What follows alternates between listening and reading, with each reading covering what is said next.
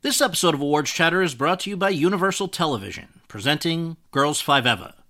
Girls Five Eva follows a one hit wonder 90s girl group who attempts a comeback while hilariously navigating family and relationships, plus the joys and pains of middle age.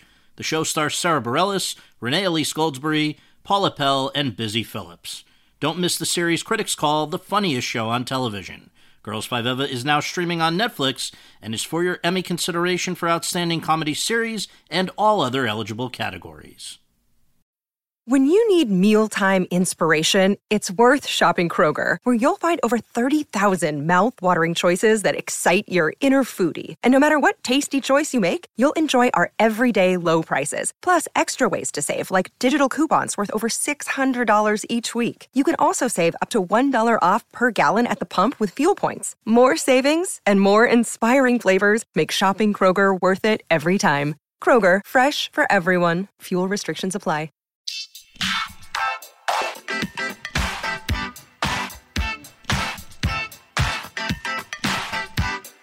Hi, everyone, and thank you for tuning in to the 527th episode of the Hollywood Reporters Awards Chatter podcast. I'm the host, Scott Feinberg, and my guest today is a terrific Irish actor who the New York Times has said is known for his electrifying, typecastifying turns in a range of movies, big and small, who backstage has called a chameleonic performer, a character actor trapped in a leading man's bone structure, and who Interview magazine has noted has had a very impressive career so far, but is still somehow cruelly underrated and only getting better. His standout credits include 2002's 28 Days Later, 2005's Breakfast on Pluto, for which he received a Golden Globe nomination for Best Actor in a Musical or Comedy, 2007's Sunshine, and 2021's A Quiet Place Part 2. He also anchored between 2013 and 2022 Peaky Blinders, the massively acclaimed drama series about a Birmingham gang during the years between World War I and World War II, which aired on BBC Two in the UK and also streamed to massive numbers on Netflix. But he is probably most associated with the films of Christopher Nolan, having appeared in six of them over nearly 20 years 2005's Batman Begins, 2008's The Dark Knight, 2010's Inception, 2012's The Dark Knight Rises, 2017's Dunkirk, and most recently, 2023's Oppenheimer, in which he plays J. Robert Oppenheimer, the American theoretical physicist and father of the atomic bomb, and for which he won the Golden Globe for Best Actor in a Drama, was nominated for the Best Actor Critics' Choice Award, and is nominated for the Best Actor SAG, BAFTA, and Academy Awards. A man who Nolan has described as one of the great actors of his generation, both on stage and on film, Cillian Murphy. Over the course of a conversation at the LA offices of The Hollywood Reporter, the 47 year old and I discussed why and how he suddenly shifted paths from making music to acting, why and how he fought for the role of Tommy Shelby on Peaky Blinders, how he and Nolan first came to work together, what distinguishes Nolan's sets and films from others, and how he reacted to being offered the lead in a Nolan film for the first time with Oppenheimer, plus much more. And so, without further ado, let's go to that conversation. Cillian, thank you so much for joining us and great to have you on the podcast. We, on this podcast, truly go back to the beginning. For, for our listeners, can you share where you were born and raised and what your folks did for a living? I was born and raised in Cork City, and my parents are retired teachers, both of them. I come from a long line of, of teachers and headmasters. And, yeah. And now I think maybe at, with their encouragement, it seems like music was was really the thing for you before acting. How did you, you know, what kind of hooked you on that? And and can you share with people who don't know just how far that that really went? Yeah, from a very early age, I fell in love with music, uh, just listening to it, and then playing guitar and playing drums and being in bands and going to gigs. And my parents would take us a lot to um, traditional Irish mu- music sessions.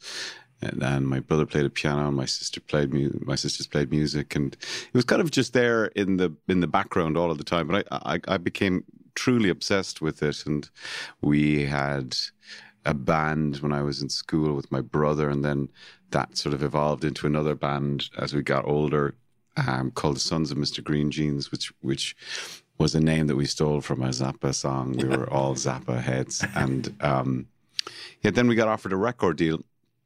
That was this. That was a big moment, and some of the band members, including my brother, were, you know, under eighteen, so they had needed their parents to sign the deal for them, but the, those the parents wouldn't, and they said, "Fine, if you guys want to go and you know uh, do that," and uh, but but they wouldn't, so it, the whole thing collapsed. Right. Yeah. Now it seems like this was this happened at the same time as like a bunch of other very important things in your life. I it seems like honing in on it around August 96, you're 20. Yeah. Can you just share what hit in that month that has totally changed the course of your life in so many ways? Yeah, so August '96 was a big month for me. I um, I failed my first year law exams. Um, I failed gloriously, and then I, yeah, the, the, the we got offered the record deal. Um, I met my uh, wife uh, that same month, and I also um, auditioned for a part in a play called Disco Pigs. Um, and so all of those things became huge events in my life, uh, which I didn't realize at the time that they would be such huge turning points, but they were all massive, you know. Well, so this last one that you bring up about sort of uh, um, really auditioning for the first time for any acting gig, right? I Yeah. mean, it's I could, uh, you know, I've tried to do my research and get it straight, but I, I it's possible I've got this wrong. But is the guy who you asked for the audition was he somebody who you'd previously had as a teacher years earlier? No. Um, so there was there was a theatre company called Corcadorca Theatre Company, and at the time it was run by Pat Kiernan and Enda Walsh, and they were like co-artistic directors. And Pat was the he would direct the shows, and Enda would write them. And uh, I used to pester Pat Kiernan around in Cork City in pubs and stuff, and because I, I had seen a production of his that blew, blew my mind, and I, I was just curious. You know, I, I'd never been to the theatre as a kid, um, but I was just very curious about it, and. Uh, he eventually said, "All right, leave me alone. You can have an audition." And and then he was out of town, so I auditioned for Enda Walsh, who was the writer of the play, and that's how it came to be. And the play that we're talking about, Disco Pigs, just to kind of familiarize people, I guess, a little bit at least, um, sort of a, a unusual couple in Cork, where you're also from. Yeah. And this thing, as I understand it, was originally supposed to be three weeks in Cork and Yeah. somehow becomes two years all around the world. Exactly. Yeah. And this is with a guy who had never so much as auditioned, let alone acted in anything before yeah. how did you did you just sort of you were just uh right at home when you when you did audition or how did it, how do you explain it I've always kind of felt comfortable being on stage from when I was a small kid. And the first version of it was playing music. And then when that didn't work out or it came to a, a kind of a dead end with the band, then theatre s- sort of it was an easy segue from music into theatre for me because it was the live experience again. And there was only two of us in the play, me and, a, and an actor called Eileen Walsh. And the and the the parts were like really amazing and it was all in this tiny contained space. Someone said it like that the the space the playing space was the, like the dimensions of a pool table you know? Yeah. and so we had created this whole world between the two of us in this tiny little space. And it was incredibly visceral and and like Enda had written this language this sort of made up language that they both spoke between each other that was kind of a mixture of cork and made up words and this kind of uh, pa- patois that he had de- developed. And then there was kind of brilliant, brilliant banging music in it, and um, and um, I it just felt quite rock and roll to me, and it felt r- really instantly. I felt like I can, I I'm into this. I mean, I was still didn't i i ever see it as a career. But I was along for the ride, so we started getting invited to all these festivals and started winning prizes, and then more festivals started. So it just, it just kind of snowballed, you know. and it's interesting because you've said that as you move to larger venues you feel it may have lost some of the magic just because it was originally such a an intimate experience. Right? Yeah, the, like I remember one of the first um, venues we played it in in Dublin in the International Bar upstairs. I remember the audience were so close to the stage that like every time we'd turn, we like we'd cover them with sweat in the front. You know, it was that because we were like sweating profusely yeah, yeah. because it was such an intense piece. And then we did a run in the West End in London in '97, maybe. maybe uh, 98 i can't remember but it was a, it was a disaster because we were in this big old traditional proscenium arch theater and, and this tiny little play it just it got sort of swallowed up by it you know it wasn't designed right. for that but that that's what you do when you're that age you kind of experiment and see how things how far things you can take things but you're right it was more it felt like uh, much grungier than a big proper theater and I, I just want to note for listeners that uh, Enda Walsh is somebody who's going to come full circle, even in terms of upcoming projects. You guys are yeah. still working together, but in terms of theatrical stuff after Disco Pigs, there's Mr. Man, Ballyturk, Grief is the Thing with Feathers, on and on. And and Enda has said in terms of when he first met you, quote, and I think he may be a little off on the time, but quote, I think he was 18, 19, but he looked about 13 and he had this incredible energy and aura to him, close quote. So this show of his becomes that you know two year uh, marathon, which you have described as kind of the most important period of my life. Close mm.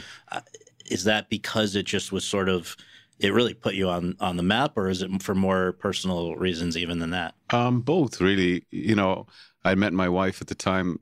Uh, and we were, she, she kind of came around and toured with us. You know, I, I dropped out of college. I moved out of home well, I had been out of home, but I was like definitely not going back home.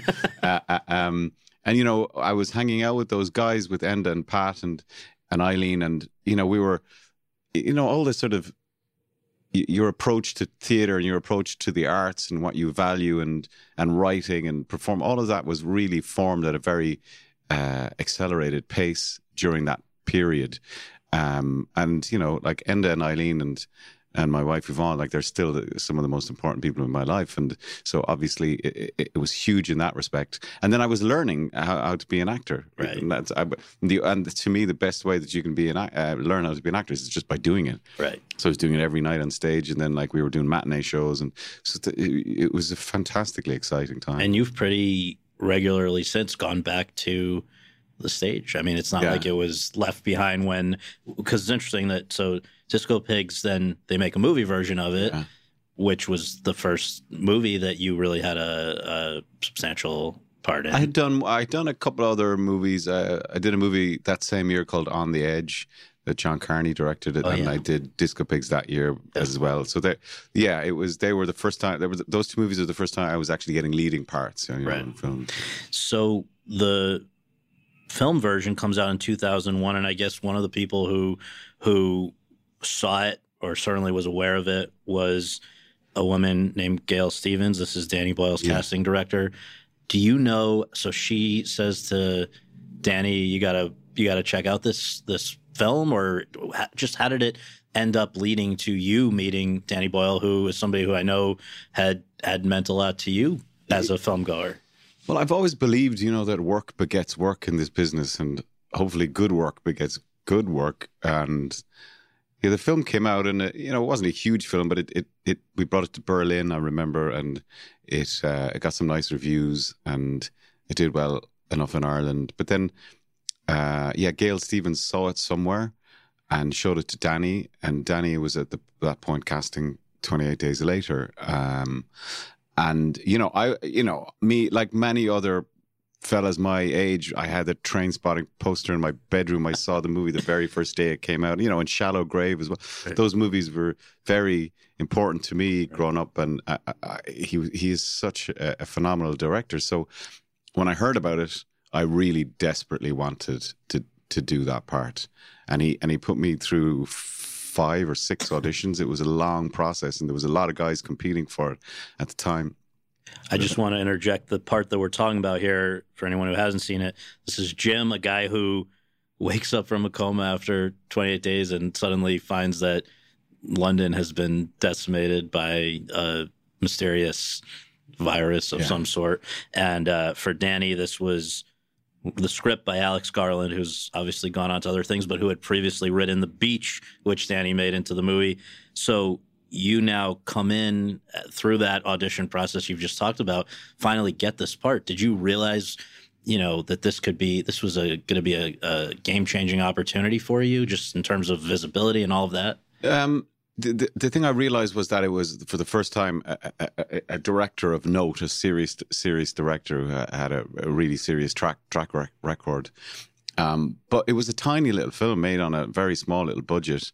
Um, and at that time, zombie pictures were not cool, or you know, they, they, and I was not familiar with the genre. Honestly, I hadn't watched all of those Romero movies, and I and I never felt while we were making the movie that it really was a zombie film because we were talking about this rage virus, and it was it was really talking about what was happening in the world at the time. And then I remember SARS came along, and then all of a sudden 9-11 came along, and so the world changed really, really, really quickly.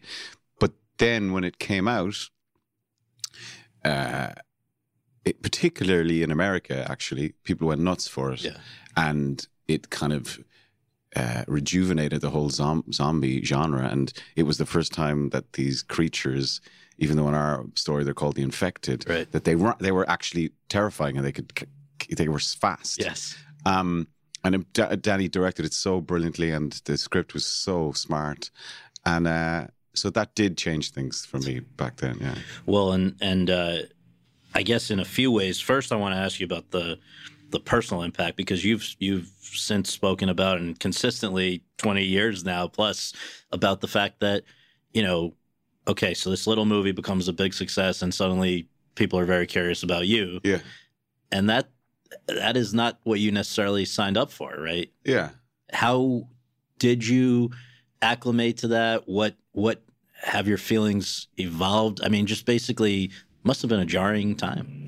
It, you know, when when when when I was doing Disco Pigs, uh, again, I was like, yeah, well, let's see what happens. It'll just go on the, just go on the on the ride, and and then and then when that play finished, you know, I was unemployed for a year, and then I started getting more jobs in theater, and I thought, right, I'll be a, I'll be a theater actor, and I'll and I'll do that, and I was so happy doing that, and we were touring around Ireland. I was doing great plays with uh, Druid Theatre Company, and I was having a great time for myself. And a film I was, you know, mildly curious about, and I got a little part in short film and a little part in supporting parts in slightly bigger films. And then all of a sudden, you know, the Disco Pigs came around, and you think, right, well, I've got to play that part.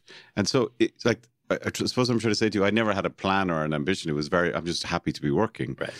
Um, and then when 28 Days Later was a success, you think, well, I might as well go and have a meeting in America, you know, and uh, might as well get an American agent and see what happens. But it was never like because it was I had fallen into becoming an actor. Yeah. I never possessed that driving hunger to succeed. I was just genuinely thrilled to be doing it. But but at the same time, when you're given an opportunity, you, th- you take it. And you Yeah. think, right, let's challenge myself here and see if I can do this, and see if I can make a, you know, like uh, take move to the next level and play a lead part in a in a studio movie or a support part in a studio movie, whatever it might be. Mhm. So, and in terms of like, if you're sort of uh, asking about how it affected in terms of like my recognizability or fame or any of that, it didn't change that much. You know, back then films would come out uh, for a couple of months and, and they would go. And so you, people might recognize you for a while, but then it would pass. Whereas now it's the, the whole machine is much different, and TV makes everything much much different now. So it, it didn't change much for me personally. I guess professionally, what it did, as you say, there, suddenly there's more interest in meeting you in Hollywood, uh, LA. Uh, I love that you said uh, um, everybody called me silly, and that cha- that all changed. That when 28 Days Later became a big hit, suddenly they could all pronounce my name. Well, they, which- it, it, they're, they're still working on they're it. still working. Yeah. but I guess out of those meetings, would it be correct to say some of the things that might have come out of that? There's a, a, a good supporting part, The Butcher's Apprentice in Girl with the Pearl Earring. Yeah. There's um, a part in Anthony Minghella's Cold Mountain. Yeah. And then I don't know, maybe this was, you know, this is a slight bit later, but you'd already, I think, been pursuing Breakfast on Pluto, right? Yeah, that was um, That came about because uh, I made a film called Intermission that Neil Jordan produced. Um, so I would see Neil Jordan around again, and I, I pestered him. I believe I wrote him a letter as well, and um, I was I, I was a, I was a fan of his movie the, the the Butcher Boy. It was an extraordinary piece of piece of work, an extraordinary book, and he was kept talking about maybe making Breakfast on Pluto, and I adore that book, and I think Neil is such a fantastic filmmaker. So, yeah, again, I just I annoyed him, uh, and then he kind of gave in. Well, because part of it was you were up against the clock, right? You had to be able to play this this person who was in their teens for a Yeah. portion of this. This we should just say, Kitten Braden, a, a, a trans teen who experiences all kinds of assorted adventures in 60s and 70s England. Neil Jordan had previously kind of gone into that territory with The Crying Game, which was 13 years earlier, but now I guess that may have been part of why he took so long to decide to actually Yeah. go with it, right? Probably, yeah, probably. Another day is here, and you're ready for it. What to wear? Check. Breakfast, lunch, and dinner? Check. Planning for what's next and how to save for it? That's where Bank of America can help. For your financial to-dos, Bank of America has experts ready to help get you closer to your goals. Get started at one of our local financial centers or 24-7 in our mobile banking app. Find a location near you at bankofamerica.com slash talk to us. What would you like the power to do? Mobile banking requires downloading the app and is only available for select devices. Message and data rates may apply. Bank of America and a member FDIC. Step into the world of power, loyalty, and luck. I'm gonna make him an offer he can't refuse. With family, cannolis, and spins mean everything. now, you wanna get mixed up in the family business. Introducing The Godfather at ChumbaCasino.com. Test your luck in the shadowy world of The Godfather slot. Someday, I will call upon you to do a service for me. Play The Godfather now at ChumbaCasino.com. Welcome to the family. No purchase necessary. VGW Group. Void where prohibited by law. 18 plus. Terms and conditions apply.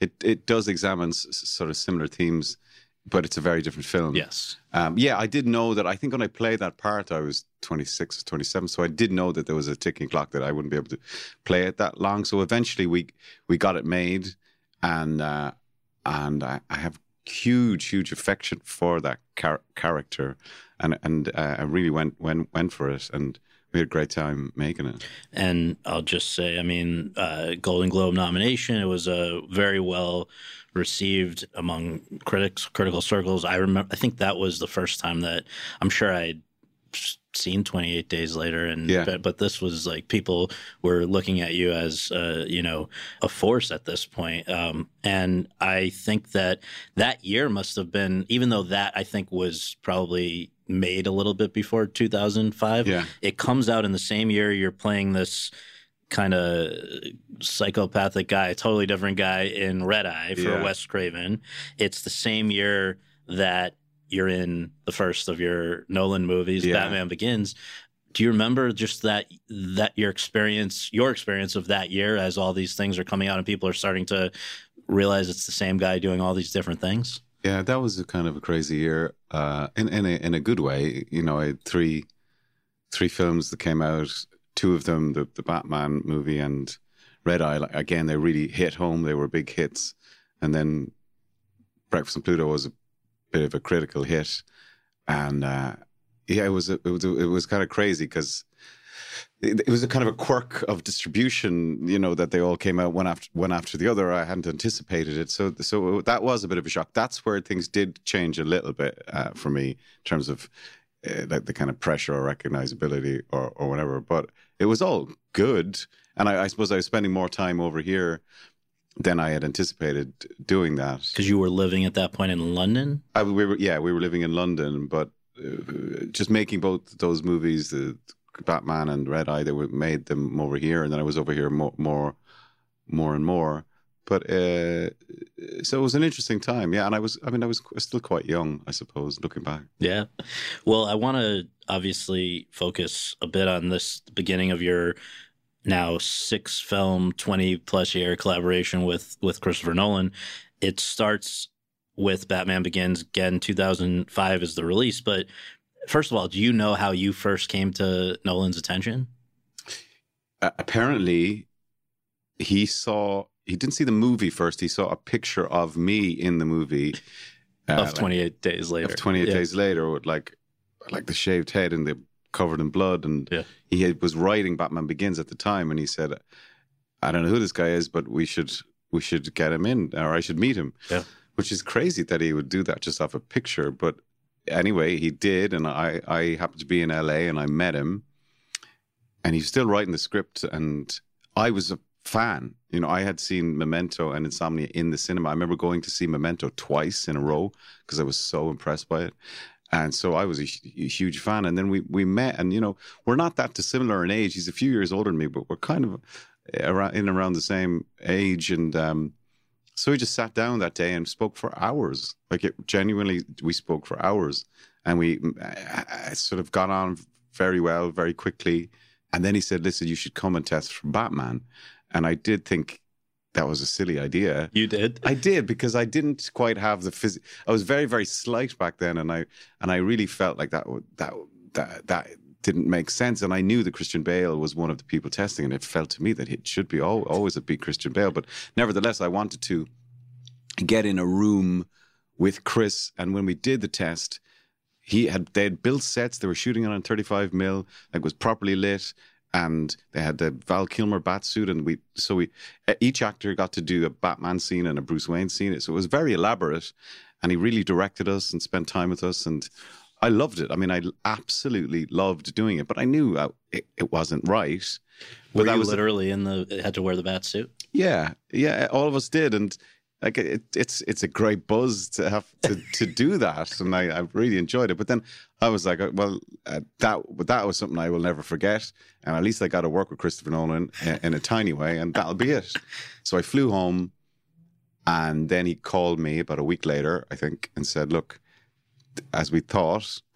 That you're not going to be Batman, but I have this other character. Right. And then he had to convince the studio, because up until that point, that all the Batman villains had been like huge movie stars. Jack Nicholson, all Yeah. these different. Yeah. yeah, and Jim Carrey and Yeah. Aaron Schwartz, all you know. So he he convinced them anyway, or they saw the the the the, the tape, and they gave me the part. What was your initial kind of uh, explanation of who Dr. Jonathan Crane, Scarecrow, who who was this guy as it was told to you? Well, I remember um, DC sent me all the the early comics. It's one of the earliest villains, so I was reading all of those. But mostly we were just working off the script, and um, I just it was so brilliant. It was like it's just an out and out baddie, you know, like eh, like um, a lot of the characters I've um, kind of played over the years of operating this kind of kind of uh, you know they're like anti-heroes or like you know they're in that sort of weird gray area. And I love that because that's humanity and we're all have a bit of contradictory if you like. But with uh, with Crane he was just kind of mad you know? Right. and so it was it was great to uh, be able to go a bit big and to go a bit broad and and uh, and Chris on set me and Chris had a, had a bit of fun immediately and he was like, "Yeah, just try it out." So I loved doing that. I, I really loved having a bit of fun with it. You know, And doing it across three films, right? Because this Yeah. is Batman Begins in 05, The Dark Knight in 08, and then in 2012, The Dark Knight Returns. Um, rises. excuse me, Dark Knight Rises. Oh, I'm going to get killed. Uh, Dark Knight Rises. Uh, so, question, you know, because just even in between those were other things like Inception that I'll, I'll bring up. But you've sort of you've said that even though Nolan's movies right through Oppenheimer are these, you know, large scale, huge studio productions, they Yeah. feel to you like not unlike the indie things that you often also do. How can that be? What do you mean by that? It's just the way he runs the sets. I mean, he, he has he does make these movies on a big scale, a big canvas, but the way he runs the sets is that there is uh, Chris and the DP and the boom op on set, and that's it. And there's no video village or monitors or anything like that. So that was the case on right from the beginning on Batman Begins for me, right up until Oppenheimer. So it, re- it makes the actors feel really, really secure and safe and cared for.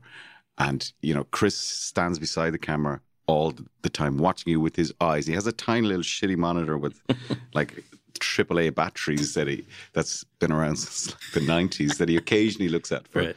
composition, but he's mostly just looking at the actors right in front of his eyes. And uh, so you're unaware of the huge, huge trappings of a studio picture. The only time would be like I remember on the big some of the big set pieces on Inception, for example. You have a couple of cameras out, and we'd we'd all stand around and watch those, or similarly on some of the Batmans. But generally, for performance, it's that, and I think that that, that intimacy or that focus on performance is what elevates his films above others. Is that it's all about the performance. And there are other things that that you and other actors who worked with him have talked about as you know they some people kind of present them as as oddities or eccentricities of his, mm. but like it does sound like it's with a eye towards a, the the kind of um, environment that you're creating the environment that you're talking about. But yeah. like no phones on set, yeah, no kind of chit chat, really. Yeah, I'll come back to that. Okay, we'll come back to that. You know, just just that kind of thing where it's like minimal distraction. Yeah, he's not a big fan of um, toilet breaks either. uh, um, the the the no phones thing though, I I am a big advocate of that as well. I, yeah. I, I don't think they belong in any work. Yeah, yeah, work, right. Workplace environment. They shouldn't be there. You know, we're here to work, right? Not to scroll, right? And uh, I, I think they should be banned.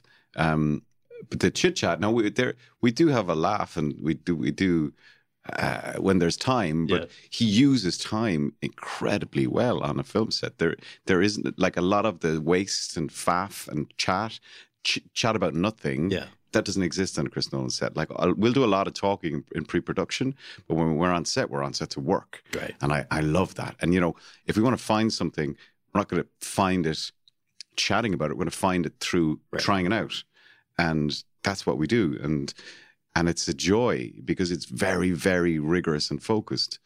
Um, but to me that's just kind of logical. You know I, I think these other conventions build up because they're easy right.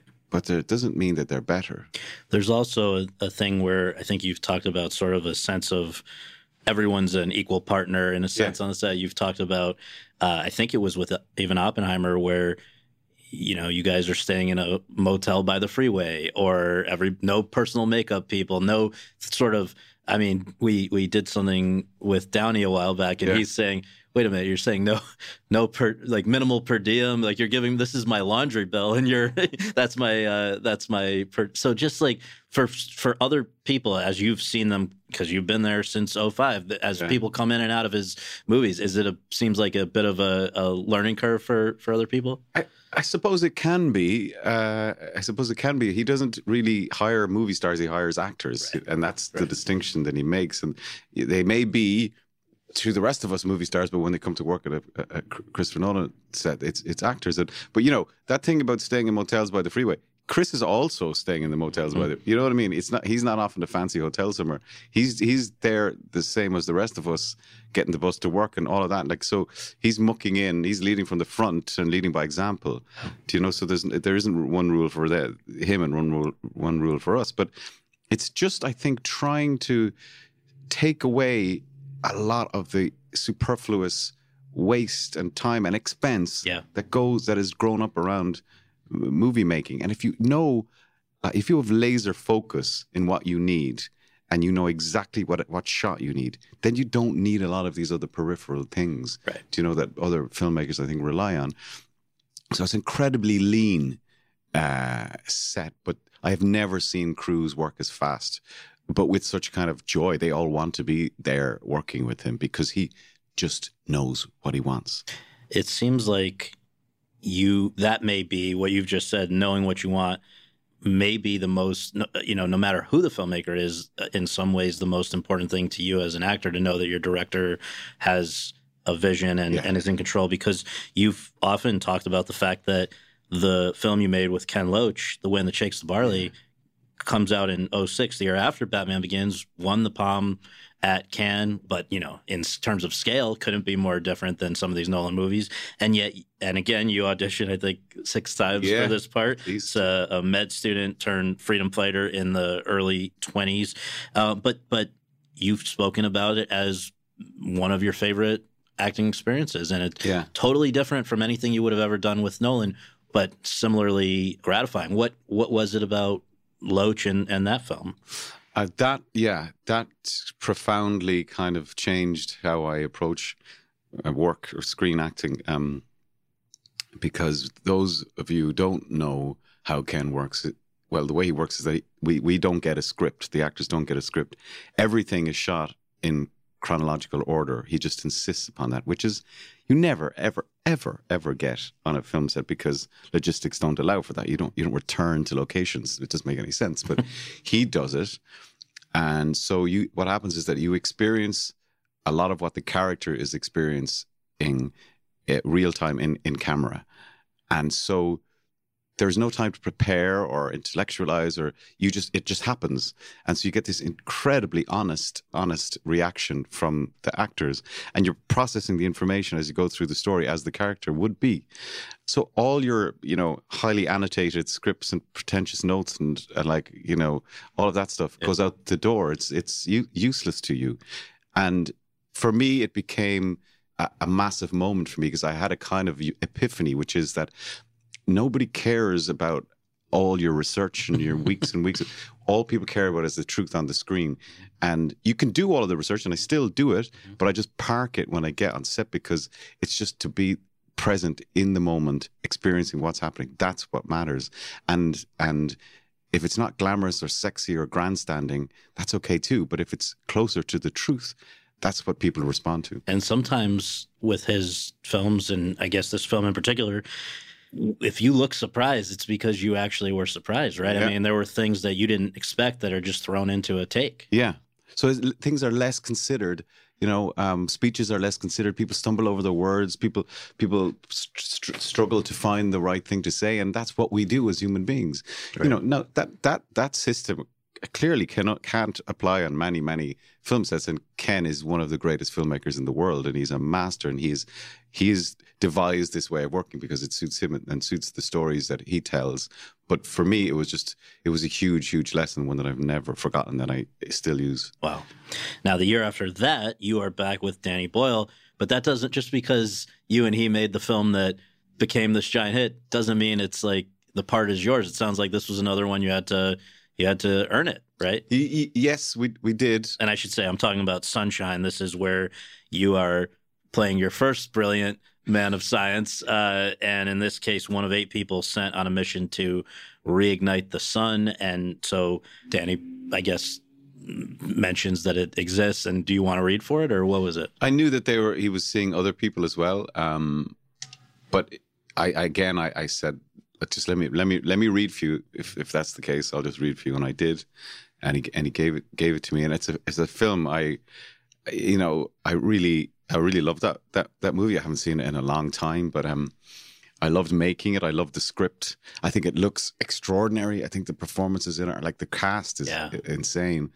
And for whatever reason, it didn't kind of connect in the in a bop, box office sort of a way. But a lot of people, it's grown in stature. A lot of people love love it, love it now as a kind of a classic modern sci-fi. Well, and I, I guess on your from your part of that. I wonder how you felt. I mean, for I don't know that you'd ever yet played somebody who there's it's not a man of a lot of words, and so here you're you're doing a lot of acting without dialogue, mm. um, and then also a lot of acting. I imagine opposite green screens and stuff like that. There wasn't actually that much. I have in my career to date. I think maybe I've done no, I actually don't think I've done any green screen acting. Really? I mean, the the only bit and Sunshine was that big sequence at the end. You know, when he meets the sun, where they have this kind mm-hmm. of communion. That that was there was some green screen elements there, but there there was also a huge wall of lights. They built this huge lighting rig to to move towards me, so you could. So I have never been in a green room oh, ever. Wow. We built the whole spaceship for for Sunshine, like the whole thing was was built. Wow. So I, I've actually never done any proper green screen acting. I've never acted to a tennis ball. I've never uh, done any of that. So I'm very unfamiliar with it, and I think I'd be terrible at it. How about the? Uh, I think I got the sense that you kind of do relish the challenge of communicating without words. Is that? Oh yeah, yeah. I've always I've always loved that, and and it actually weirdly for me goes back to music. Yeah. Because I remember playing with my friends and and you know a lot of the stuff we used to play was was instrumental music and it was communicating to each other uh, without any words, but we knew what we were saying to each other, and we and we could tell where we were going, and and the music we would we would kind of echo each other and respond to each other, and I think you can do that uh, in, in acting, you know. And I love love silence in films. I'm a huge fan of it, uh, so I, I I'm always trying to cut my own lines um, because I think uh, if you can do it without talking or telling, then it's more powerful. Yeah. Quick thing about the ending of Sunshine.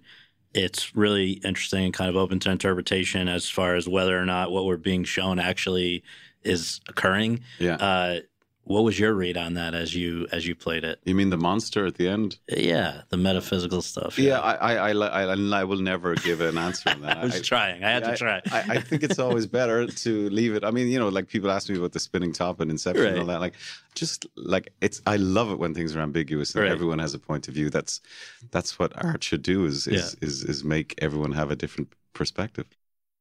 Well, as long as you mention Inception, let's let's say this was the first non Batman Nolan movie that you did with Nolan comes out in 2010.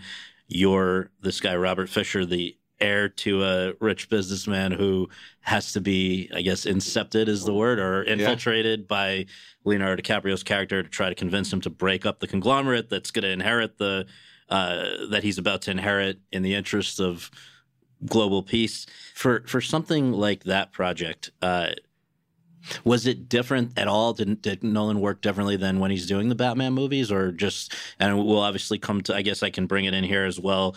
Dunkirk was in 2017, where you're playing the shell shocked army officer who's rescued by Kenneth Branagh's character there. But just you know, is it is it a, at all different working with Nolan when it's not a you know when it's not the Batman type movie? No, his his his his approach is the same.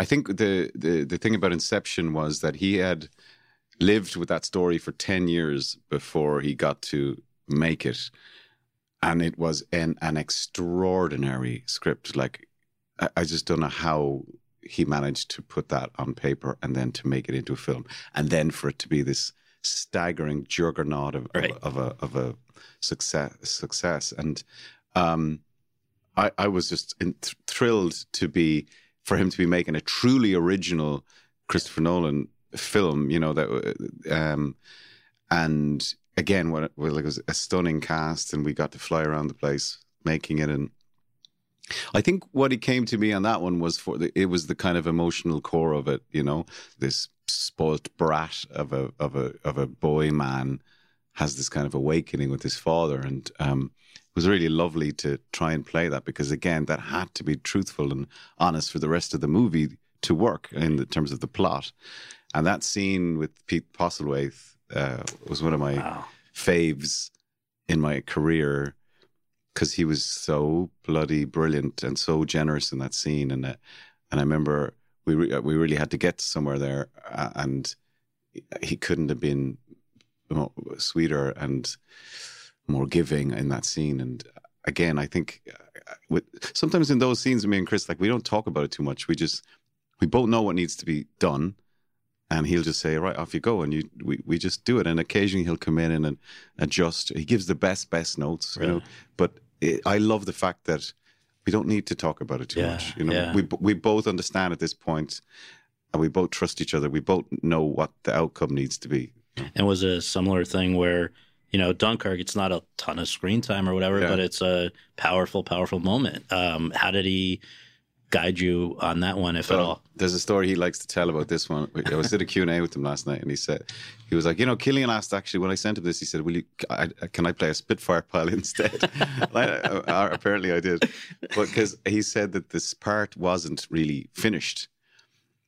And he said, but I need you to get come out on this boat with me and we're, we'll finish it together. We'll find an ending for him. And we did that whole sort of, the bit where at the end, Rylance kind of puts his hand on his shoulder, and it's almost like the closing of a circle that, you know, he's lost his son, and then this is, you know, it's kind of an emotional, cl- yeah, a closure, if you like. And um, so that was amazing to, that Chris would have that faith in me to bring me out onto a boat and Right. for for weeks and we'd figure it out together. And I knew there wasn't that much screen time, but I knew that the bit that I had, I could make an impact with. And he represented all of those soldiers that came back who were just broken and they didn't take care of, of them because that were you know that that that PTSD didn't exist. You know, so um, I felt a kind of uh, a sense of responsibility.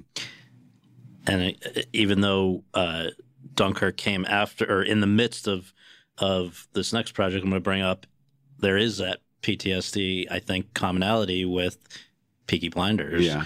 and um, again, if anyone's living under a rock, this is Tommy Shelby, leader of this Birmingham gang called Peaky Blinders during the years between World War One and World War Two.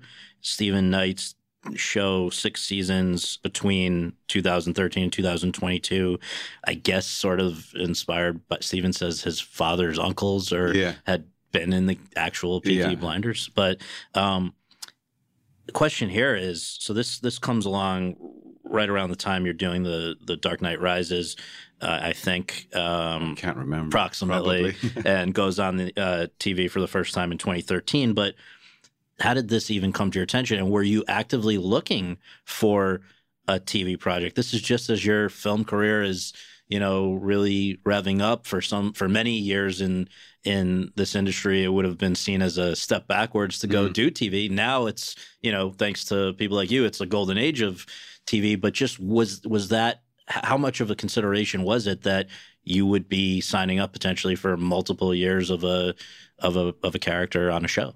Well, there's a couple of answers to that. The the first one is that I've never had a kind of a preference for the medium. To me, it's always the story and the part, and that's why I've moved between theater and film and television. It, it's I'll follow the good writing where, wherever it's to be found.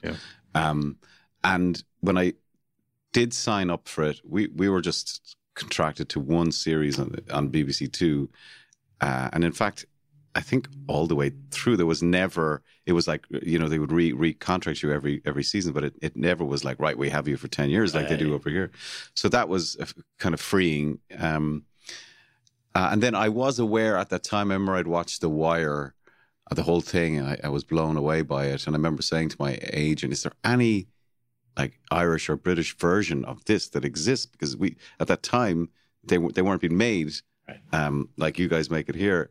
And then two days later, these two scripts came in from from Steven Knight, and I read them and said, "I've got to play that part." Wow. that's extraordinary writing. Now, my sense is from things I've read, there was some skepticism on the part of people involved with the show, and maybe even on your own part about. I mean, here you're being asked to play this very kind of physically Yeah. eccentric, imposing guy. I read that there was even some some uh, maybe a text that sealed the deal addressing that. But what was what was that all about for as far as you could tell in terms of just having to convince people, maybe yourself, that this was a part you you could physically inhabit. Yeah, I think up until that point, you know, the the I had never been considered for those types of roles, like you say, like the kind of tough, physically imposing uh, characters. And he, you know, he is this this decorated soldier that's just come back from the trenches, and,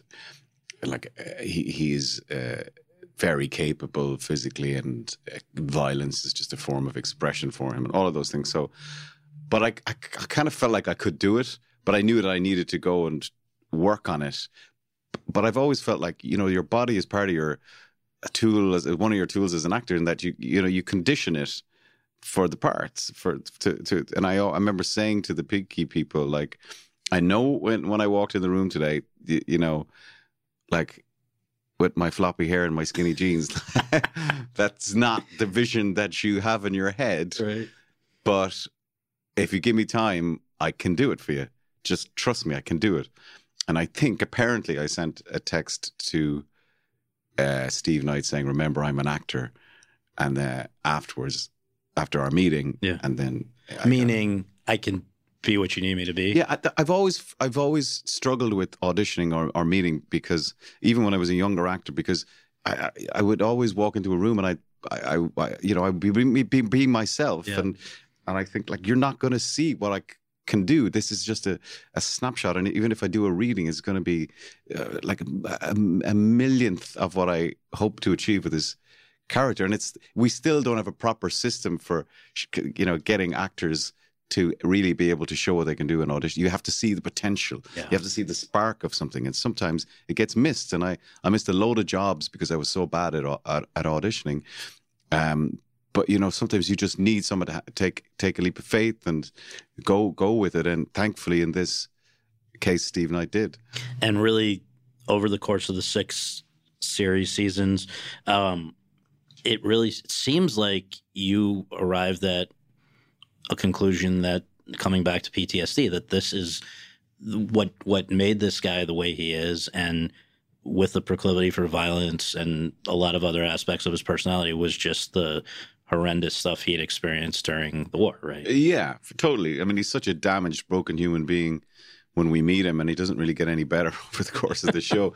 but I did, I, what I really wanted to play was that, like, for all of these people, that there's stuff that is so egregious and uh, appalling about them, you still have to play them as a human being. So I think we managed to get that into uh, in with the character all the time, and that was a lot to do with Steve's writing, which was so multi-layered and.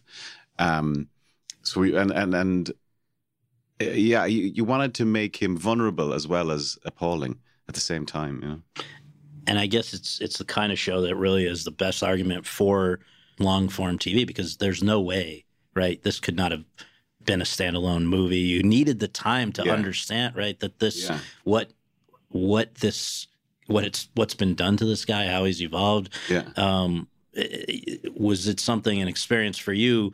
This idea of playing a character over years that you would like to do again?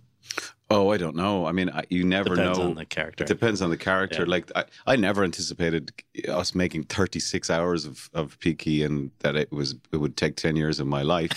I mean, I did all other stuff in between, as you say, but it was a gift. I mean, to grow old with the character as well, and to grow older and to, to be able to put that back into the character, your life experience, put it back in was was amazing. Uh, uh, so yeah, it was. It's a part of my life and a part of my career that I'm really, really proud of. Hmm. But in terms of taking another one on, I don't know. It would be very hard to find a character that matched him in terms of writing. I think for me. and a show that could have this kind of impact. We should say far beyond the the haircut style and all of that. We, there are now Peaky Blinders bars, restaurants, tours, Yeah. clothing lines. It's it just the following is so passionate and, and intense. I don't know if I, I imagine you you feel that when you're out and out and about. Like just the people is that one that comes up as much Yeah. as any.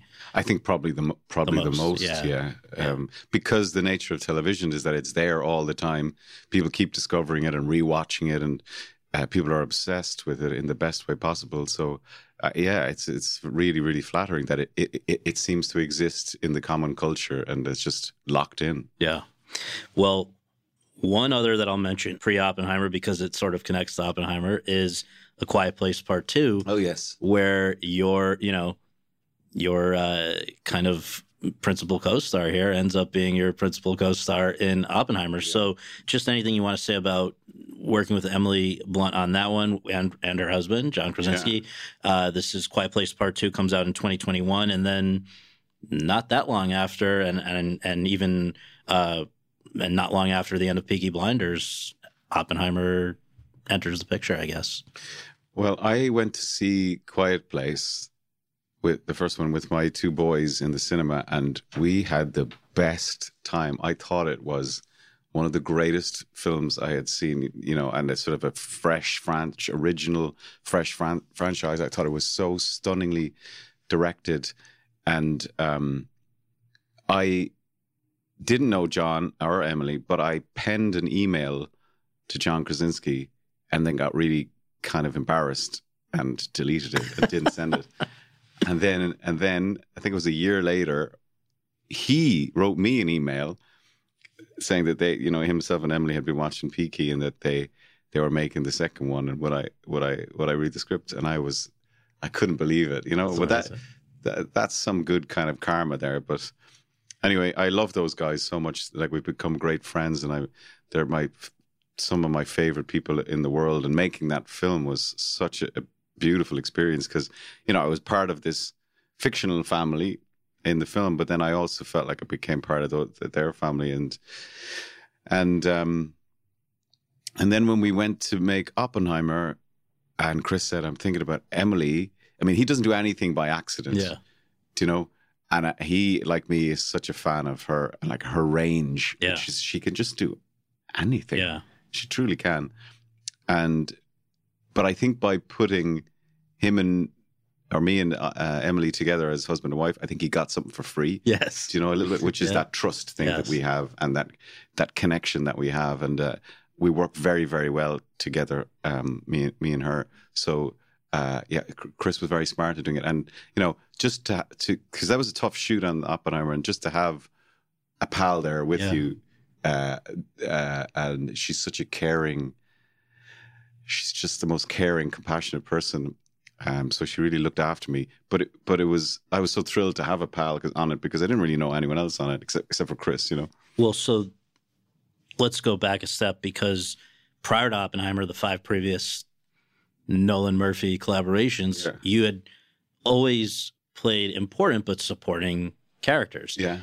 Was there any indication, any advance, you know, warning, hey, I'd love to find something where you can be the lead in one of my films or whatever, or it's just out of the blue, will you be Oppenheimer? Like how did how did this get broached? Yeah, it's strange for me because normally I'm pretty good and direct, and I've written letters to people in the past, and I've been approached people and said I love your work and all that. But with Chris, because we've known each other for so long, and because he he is such a particular director and he works in such a particular way, I was I felt like, well, look, he he calls me up, that's great, and I'll turn up. I don't mind turning up for a day and doing this because I wa- I love those films. Mm-hmm.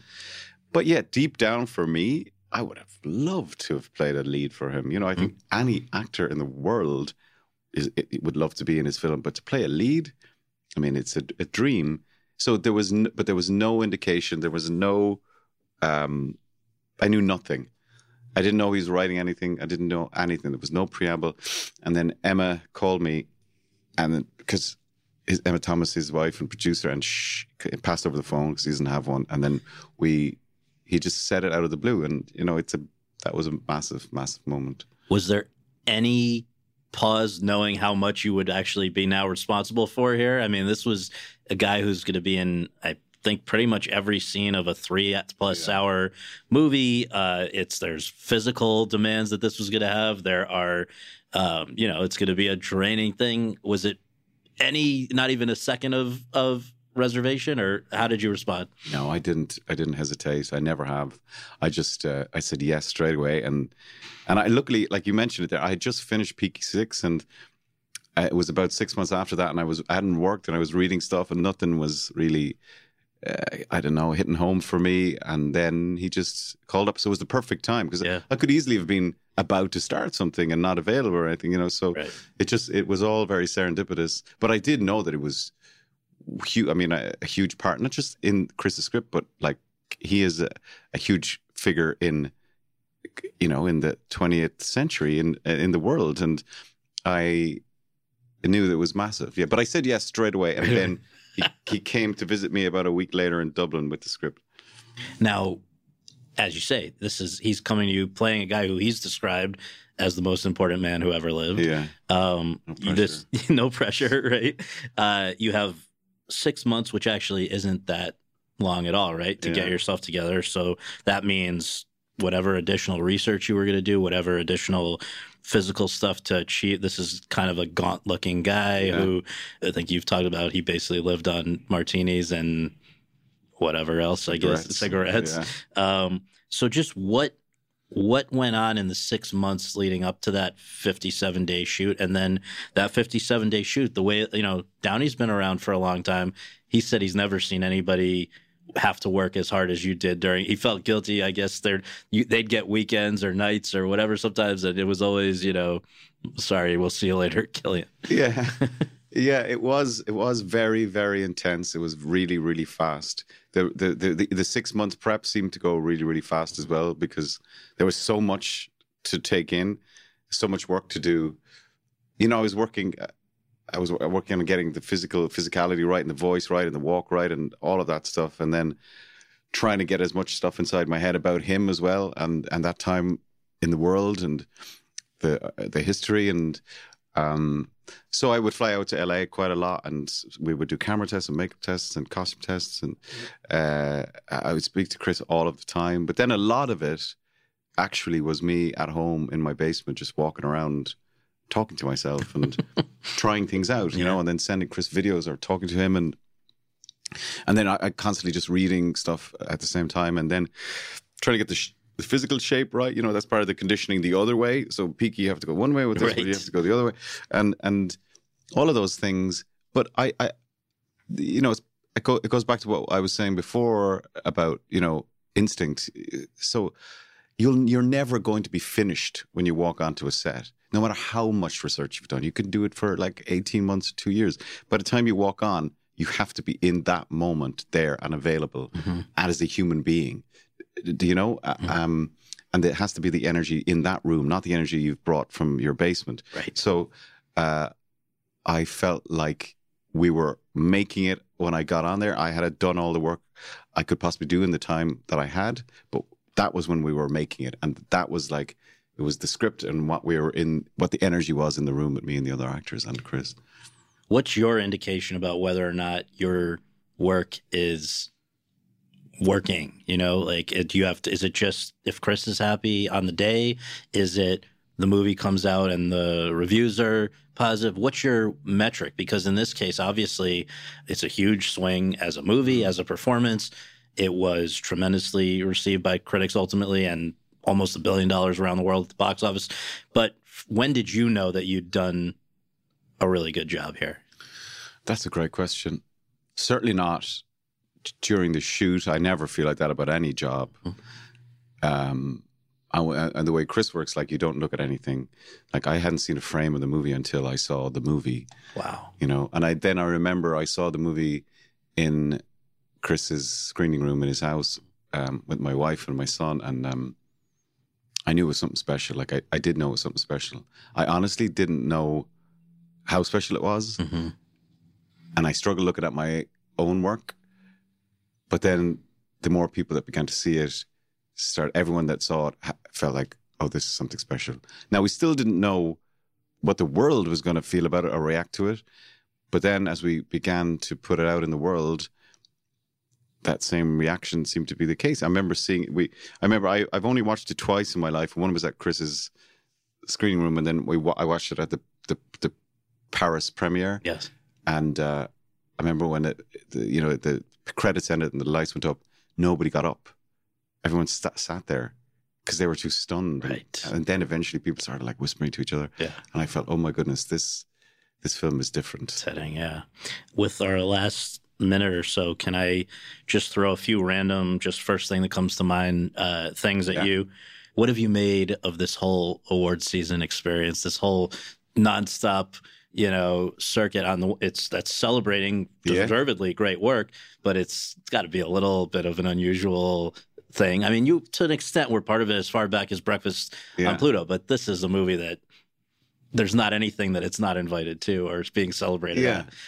I mean, I think every, everyone knows it's kind of not my and that my that my like forte being on the red carpet. But I but I have to say, you know, I think I'm getting better at it. I'm Yeah. certainly enjoying it. And as you said, like it's such a massive celebration of the film and the fact that people uh, in our industry are responding so well to it, and the critics are responding so well to it, and people are still going to see the movie in the theater. You know, Yeah. when it when we put it back out again. So it's been so humbling and flattering, uh, and, and and and the bonus for me, I keep saying to everyone, the bonus for me is you get put in these rooms, right, and you get all these incredible filmmakers and directors and actors around, so you get to talk to them, and I, I would never get that opportunity normally to to be in these rooms with people. So I've loved that. I've relished talking to other filmmakers about their work. Well, that's that leads into the next of these uh, rapid fire.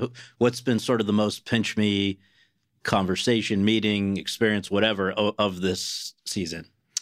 Oh, you mean like in terms of who I've Yeah, met? meeting somebody, seeing. You know, I know there's whether at the AFI lunch or there's a million, there's Yeah. rooms where it's pretty uh, surreal, I- right? yeah, I'm a massive Succession fan. Yeah. I adore that show. So I got to talk to Kieran Culkin, and that was pretty. That was that was. I was a bit of a fanboy when I was talking to him. That was a big moment for me. I adore that show. Nice. I've seen a few of those guys around, and and we we we chatted. So that that that that that was pretty amazing.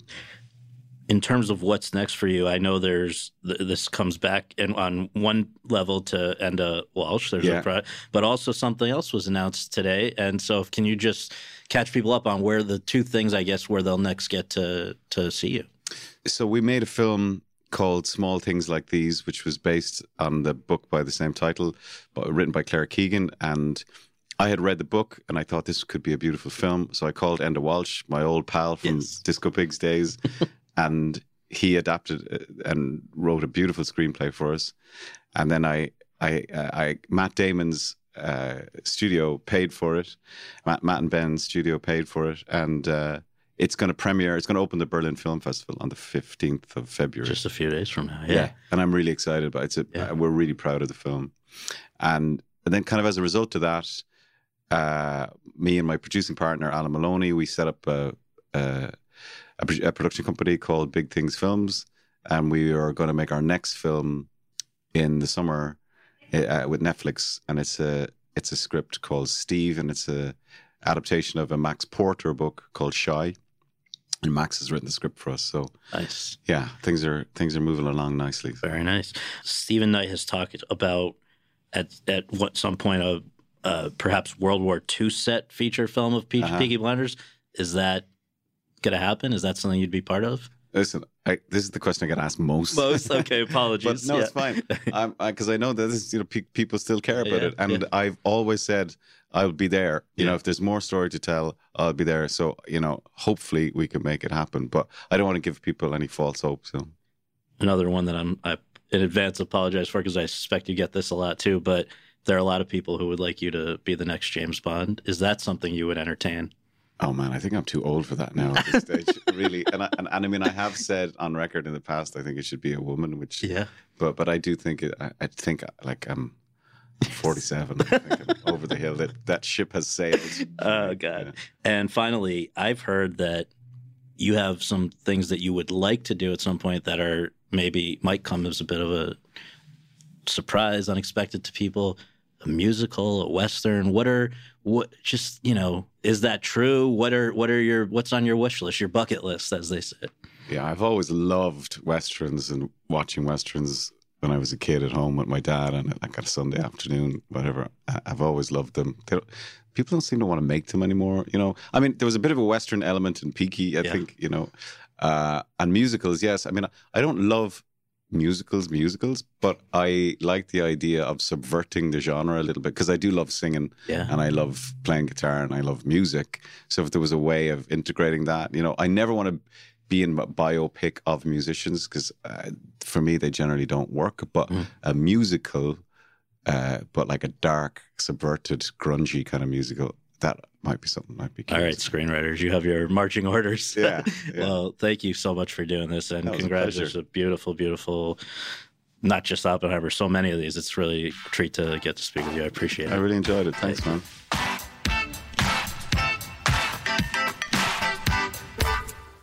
Thanks for listening to Awards Chatter. We really appreciate it and would really appreciate you taking just a minute more to subscribe to the podcast and to leave us a rating and review on your podcast app.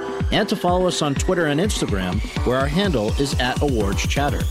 On those platforms, we announce upcoming guests and provide details about special live recordings of the podcast that you can attend. Until next time, thanks again for tuning in. It's time for today's Lucky Land horoscope with Victoria Cash. Life's gotten mundane, so shake up the daily routine and be adventurous with a trip to Lucky Land. You know what they say your chance to win starts with a spin. So go to luckylandslots.com to play over 100 social casino style games for free for your chance to redeem some serious prizes. Get lucky today at luckylandslots.com. Available to players in the U.S., excluding Washington and Michigan. No purchase necessary. VGW Group, void were prohibited by law. 18 plus terms and conditions apply. Okay, round two. Name something that's not boring. laundry? Ooh, a book club. Computer solitaire, huh? Ah, oh, sorry, we were looking for Chumba Casino. That's right. ChumbaCasino.com has over 100 casino style games. Join today and play for free for your chance to redeem some serious prizes. ChumbaCasino.com. No purchase necessary. Full prohibited by law. 18 plus terms and conditions apply. See website for details.